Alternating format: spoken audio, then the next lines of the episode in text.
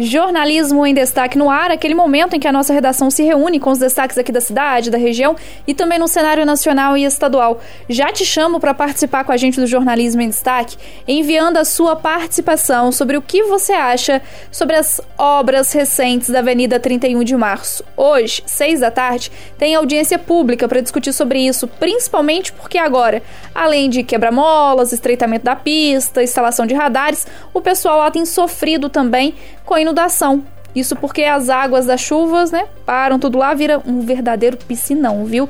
E aí, o que, que você acha sobre isso? Fique à vontade para contar aqui pra gente, para conversar com a gente durante o jornalismo em destaque no 988071927. Mas antes, a gente dá aquela passada pro cenário nacional, porque no G20, Lula celebra acordo Israel-Hamas, que possa pavimentar caminho para paz. E que assim seja, né, Isabela? Uma ótima tarde para você. Ótima tarde, que assim seja, enfim, né, Vanusa? Que esse conflito, enfim, tenha um fim.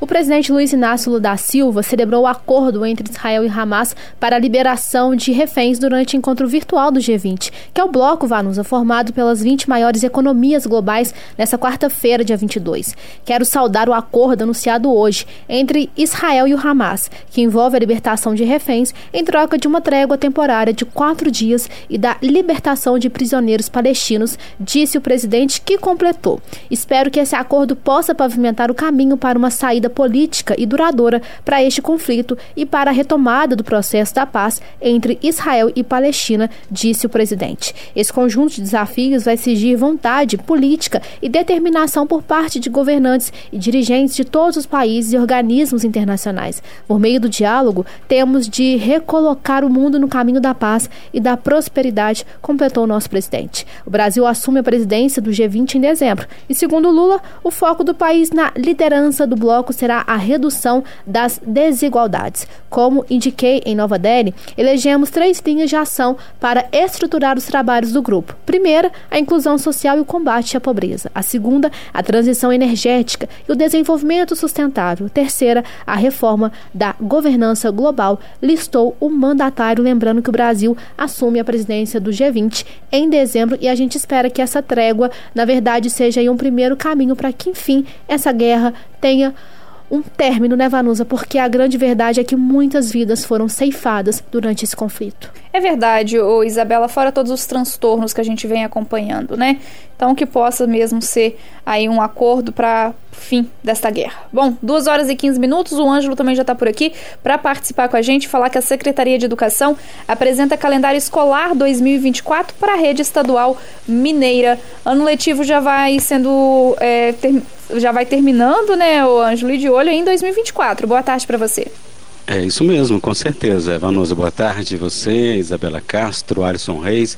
Então, a Secretaria de Estado de Educação de Minas Gerais já publicou no Diário Oficial de Minas Gerais, com data de 18 de novembro, a Resolução 4.928-2023, que estabelece o calendário escolar de 2024 da Rede Pública Estadual de Ensino. O documento é fundamental para nortear as ações de todos os agentes escolares no Estado e traz a programação das principais atividades pedagógicas a serem realizadas pelas unidades de ensino, como dias letivos, organização dos bimestres, períodos de conselho de classe, reunião de pais, datas comemorativas e férias escolares, entre outros. Em 2024, o início do ano letivo tem início previsto para 5 de fevereiro, uma semana antes do carnaval, em todas as 3.425 escolas da rede estadual. O início do ano escolar, quando é feito o trabalho de planejamento escolar, está programado para a semana anterior, ou seja, 1 de fevereiro. Já o término do ano letivo está previsto para 13 de dezembro de 2024. O recesso escolar, ao fim do primeiro semestre, tem previsão para ocorrer entre os dias 27 de julho até 2 de agosto. O recesso de outubro será entre os dias 14 e 18 de outubro. Além de garantir os 200 dias letivos previstos em legislação, a resolução traz diretrizes para que cada escola construa seu calendário, levando em conta as próprias especificidades. Se você quiser consultar e ter o calendário escolar, imprimir ou guardar ou salvar, basta entrar em www.educação.mg.br educação.gov.br. Lembrando, educação sem tio e sem cedilha. Esse documento está disponível na versão de PDF. Vanusa. Tá certo, Ângelo, obrigada, viu, pelas suas informações. Daqui a pouquinho a gente volta a conversar novamente. Mas antes, vamos falar sobre uma situação que é recorrente aqui no município de São João Del Rei e que tem gerado vários debates. Se você tem que transitar aí pela Avenida 31 de Março, é claro, já observou várias mudanças em uma das avenidas mais movimentadas aqui de São João del Rei. Aí a polêmica porque tem estreitamento da pista, não é sinalizado direito, tem polêmica porque é construção de vários quebra-molas que também nem todos estão sinalizados ainda, ou ainda instalação de radares com velocidade máxima de 30 e 40 km por hora. Junto com tudo isso, a gente sabe que em épocas de chuvas e obras a situação pode se complicar, né? E nós tivemos duas fortes chuvas nos últimos dias. Aquela do feriado, né? Que foi a primeira forte chuva desse período. E também no último domingo.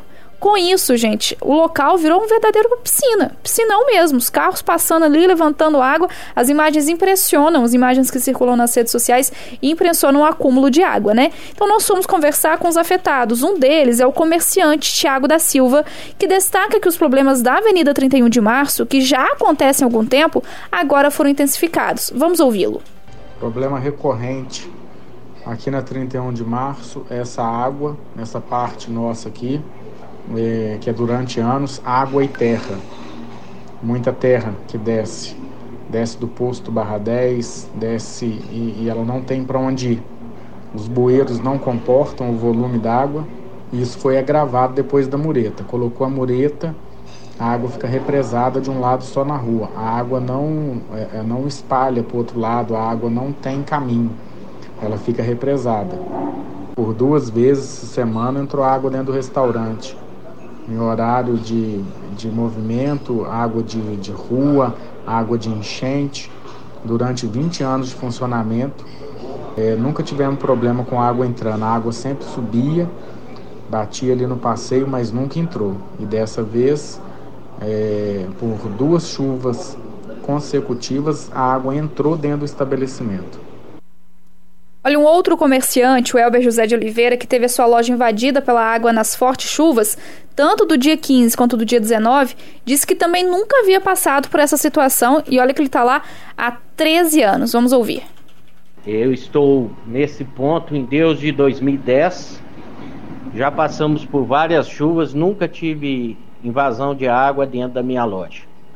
É, eu já tinha colocado uma contenção já prevendo é, esse, essas chuvas, porque canalizou a água ali com, aquela, com aquele meio-fio que foi posto no centro lá da, da rua.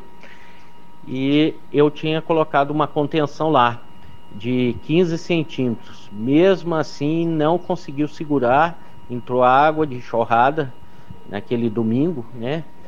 E também no feriado também chegou, entrou. Nós estamos enfrentando uma situação de botar nossos funcionários é, limpando fora de hora, limpando água de esgoto dentro da loja. E olha só, gente, os prejuízos, né? Ele diz que principalmente com os móveis, valores que podem chegar aí 40 mil reais, algumas peças de roupa também, que acabaram sendo prejudicadas. E aí, como que faz? Tem conversa com o poder público? O que, que o poder público está fazendo? Tem acompanhado essa situação? Bom, isso que deve ser discutido hoje é, na Câmara Municipal, em uma audiência pública, a partir das 6 horas. A partir das 18 horas, então, hoje nós vamos acompanhar essa audiência pública na Câmara Municipal falando sobre essa situação. Nós entramos em contato com a Prefeitura Municipal também para falar aí com a engenheira responsável pela obra, mas não obtemos resposta até o fechamento da reportagem, né? Até esse momento aí a gente não teve resposta. Mas o Marcelo Varenga conversou com um profissional aqui de São João del Rei, Marcelo Varenga, nosso jornalista aqui da 92,7 também, né? Além de locutor ali da 96,9, ele conversou com Alcir Gonçalves, engenheiro civil, que falou então, o que teria que ser feito? Porque, e aí? Até onde? O que, que pode ser feito para que isso não ocorra mais? Vamos acompanhar. Quanto à questão desses alagamentos do Senhor Del Rei, é um fator recorrente, coisa simples, né? Mas é chato poder resolver. Porque é uma coisa relacionada à infraestrutura. Porque com asfaltamento em várias ruas, novas ruas que são preparadas nas cidades, nos bairros, né? principalmente nos bairros mais altos, né? tipo Seus Montes, Bonfim, São João do Rei, a maioria dos bairros são partes altas da, da cidade. O que acontece, cara? A rede pluvial daqui de São João já está muito sucateada. Ela não está sucateada pelo fato dela ser muito estreita, que antes tudo era calçamento. Tem vários bueiros que estão entupidos, outros foram entupidos para poder fazer o asfaltamento. Né? Outros estão jogando rede de esgoto junto, que não pode, porque o amanilhamento para esgoto é um tipo de material, para rede pluvial é outro. Se colocar a rede de esgoto junto, vai danificar, vai afundar, onde tem vários pontos de, que as ruas estão mais fundas aí, exatamente para o esgoto. Então, cara, a necessidade de fazer uma reestruturação da rede de captação pluvial. É, é obra de infraestrutura. E quando for fazer o assaltamento de alguma rua, fazer previamente a análise do local, levantamento topográfico, para poder ver onde vai colocar caças de boca de lobo, manilha, qual o diâmetro da manilha para poder atender aquele local, porque se não ver isso, o local que está sendo asfaltado, a água vai correr, vai correr, vai vir para a parte mais baixa e vai acontecer o que está acontecendo, entendeu? E também, dependendo do lugar, se for de fazer é, qualquer tipo de trabalho de praça, canteiro, já vai servir como que? Barreira para água. Ali já vai virar um piscinão. Então, cara, antes de fazer qualquer coisinha, tem que fazer levantamento de rede pluvial para poder reestruturar. É aquela obra que é difícil de ser feita, porque é obra que é feita no fundo da terra, né? Por baixo da terra não aparece. Então, o que é mais interessante é fazer obra que todo mundo vê, ó, tá trabalhando, tá fazendo. Mas uma coisa sem a outra, entendeu? É andar para trás. Cara. Faz uma coisa bonita que logo em seguida tem que se refazer, ou então destruindo o que já está pronto há mais tempo.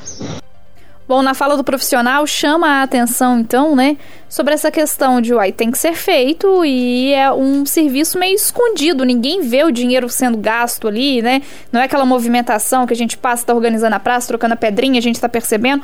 Não, né? Essa água pluvial é um problema. Agora acontece que se não é feito, aí todo mundo vê e vê de pior forma possível, né? Que é o que a gente tem acompanhado aí nas redes sociais com imagens, vídeos e também com esses relatos aí dos comerciantes prejudicados. Então, hoje, a partir de 6 horas, né, às 18 horas, nós temos aí a audiência pública. A Rádio Emboabas estará na cobertura. Você pode acompanhar através das nossas redes sociais. 2 horas e 26 minutos, jornalismo em destaque está rendendo por aqui. A gente ainda vai continuar falando sobre transtornos de obras, dessa vez na Avenida Luiz Giarola. Os moradores têm reclamado por lá e preocupados com razão, né, Alisson? Boa tarde para você novamente. Sim, Vanusa, preocupados e chateados aí com toda razão. Pessoal, olha só, moradores e motoristas da Avenida Luiz Jarola, também lá na Colônia do Marçal, aqui em São João del Rei, estão preocupados, viu, com as consequências desse período de chuvas que está começando e também com a continuidade das obras da prefeitura ali no local. É que é o seguinte, gente, com o alargamento e o aprofundamento das galerias de água da chuva que cortam a lateral da via. Olha só, alguns postes da Avenida Luiz Jarola têm apresentado uma certa inclinação que tem chamado a atenção de quem passa por ali.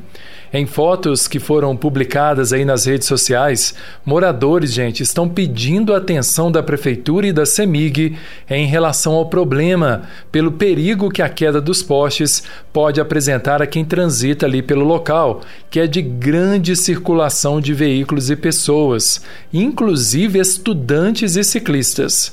Nesta semana, um carro, gente, chegou a cair na galeria durante o período chuvoso.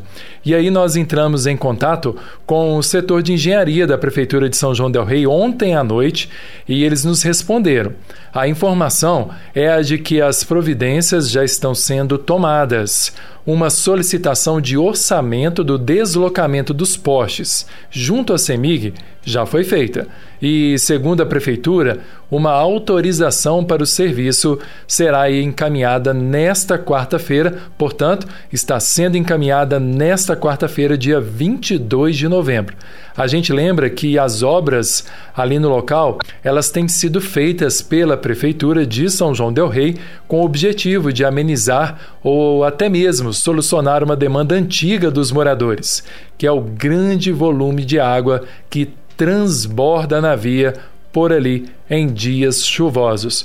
Portanto, Vanusa, a colônia do Marçal, né, passando por todo esse período aí de obras na 31 de março, também na Avenida Luiz Jarola, mas o pessoal está preocupado com o andamento dessas obras e a prefeitura aí vai tentando né, contornar os problemas que estão aparecendo no decorrer dos trabalhos. Pois é, Alisson, olha só, tem uma ouvinte perguntando aqui uma questão muito pertinente, porque disse o seguinte: será que nessa audiência pública, não sei como que funciona, mas será que a situação dos bueiros da esquina da Leite de Castro, com a subida do Dom Bosco, entraria nessa reunião? Porque está muito complicado para atravessar ali.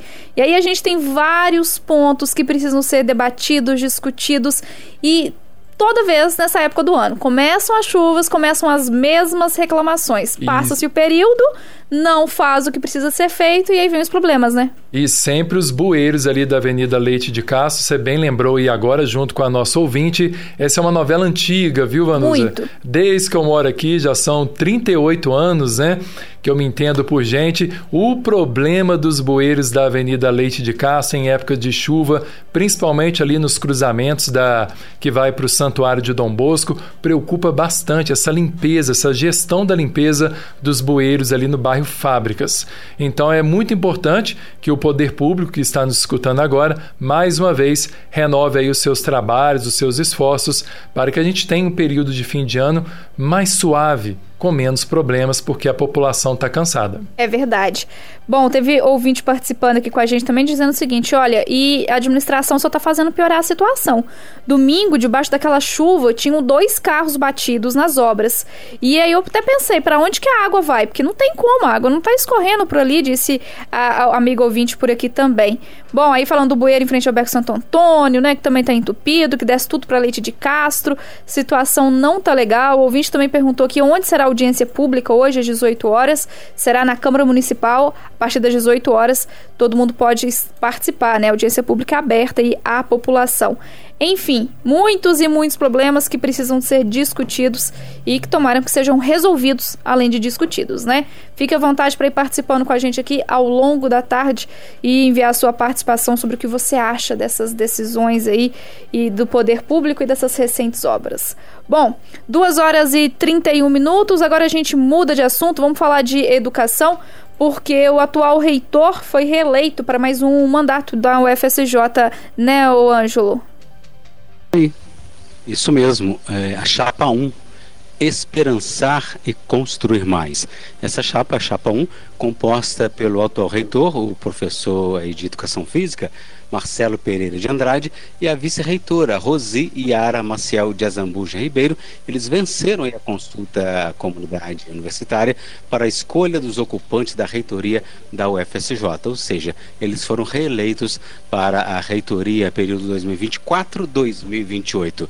Foram 309 votos dos docentes, ou seja, de professores, 194 de técnicos administrativos e 936 votos de estudantes. Agora pela manhã, na primeira edição do Enfoco, logo às 8 da manhã, nós conversamos com o reitor, o professor Marcelo. Ele retribuiu a reeleição como reconhecimento do trabalho nos últimos quatro anos. Ele também destacou que vai continuar trabalhando para todos, afinal de contas, é na diversidade que se cresce a universidade. E além da chapa vencedora, outras três participaram do pleito. A chapa 2, Juntos Atitude, Respeito e Compromisso com Elisa Tuller de Albergaria e Maria Emanuela Esteves dos Santos. A chapa 3, Dialogar para Transformar com Maria Jaqueline de Gramont Machado de Araújo e Alberto Ferreira da Rocha Júnior, o Alberto Tibagi. E a chapa 4, o FSJ Viva, com Roberto Pires Calazans Matos e Estela Mares Rezende. As votações foram realizadas ontem, o resultado divulgado no início desta manhã. A partir de agora, conforme o próprio reitor nos explicou, os três nomes dos reitores mais bem votados são encaminhados para o MEC, o Ministério da Educação, por sua vez, pega o aval do presidente da República, que deve seguir o habitual e escolher o nome mais bem votado para a reitoria da UFSJ em Vanusa. É isso, o Ângelo. Inclusive, parabéns aí, né, por essa entrevista exclusiva. Foi logo depois, né, que o resultado saiu. E aí o Marcelo já conversando aqui com todos os amigos ouvintes, né? É, com certeza. Foi muito solícito, né? Muito gentil é conosco. A gente passou para ele que os nossos ouvintes estavam querendo ouvir né, a palavra dele, as primeiras palavras dele nessa recondução ao cargo, né, nessa reeleição, melhor dizendo, e ele foi prontamente, é, nos atendeu prontamente. E lembrando que a chapa 1, né, a chapa dele, venceu praticamente em todos os casos, né? Na, na, na, no caso de técnicos, com 194, a 2 teve 116, a 3 60 e a 4 13. Na, no caso dos docentes, a chapa 1, que é a dele, teve 309, a chapa 2, 154, a 3, 122 e a chapa 4, 54. No caso dos discentes, ele teve 936, a chapa 2, 477, a 3 foi nesse único caso que venceu, uma pouca diferença aí, 986, e a chapa 4, 166 e como você disse, a gente parabeniza ele, a administração dele, ele com a reitora e toda a comunidade, né, os pró-reitores. E como ele mesmo disse, esse é o reconhecimento do trabalho de toda essa equipe à frente da UFSJ. É isso aí. Agradecer mais uma vez, né, o Ângelo, também a disponibilidade do reitor. Bom, 2 horas e 35 minutos, tem muita coisa ainda pra gente conferir ao longo de toda essa tarde aqui na 92,7. Mas é claro que eu te convido para participar nas nossas redes sociais, no facebook.com barra no Instagram arroba no nosso site emboabas.com e sempre interagir com a gente. Isabela, boa sorte, agora você é âncora da nossa tarde. Ai, meu Deus. Vai ficar tudo certo. Você que já é âncora aí, né, na, no início é. da tarde, agora é âncora também no, durante esse período da tarde. Fico muito feliz por você, sucesso para essa dupla agora. E Isabela Castro e Alisson Reis, a quem eu agradeço pelos trabalhos técnicos. Muito bem, Vanus. Obrigado você também, Isabela Castro, Ângelo Virman. Foi mais um jornalismo em destaque nessa quarta-feira, hein? Movimentada aqui na cidade. São é, toda a nossa equipe de jornalismo atualizando você, nosso ouvinte, aí no seu carro, no seu trabalho, no seu sítio, na sua fazenda, sobre o que de mais importante tem acontecido aí na nossa cidade, na nossa região e também no nosso Brasil. 2 e 36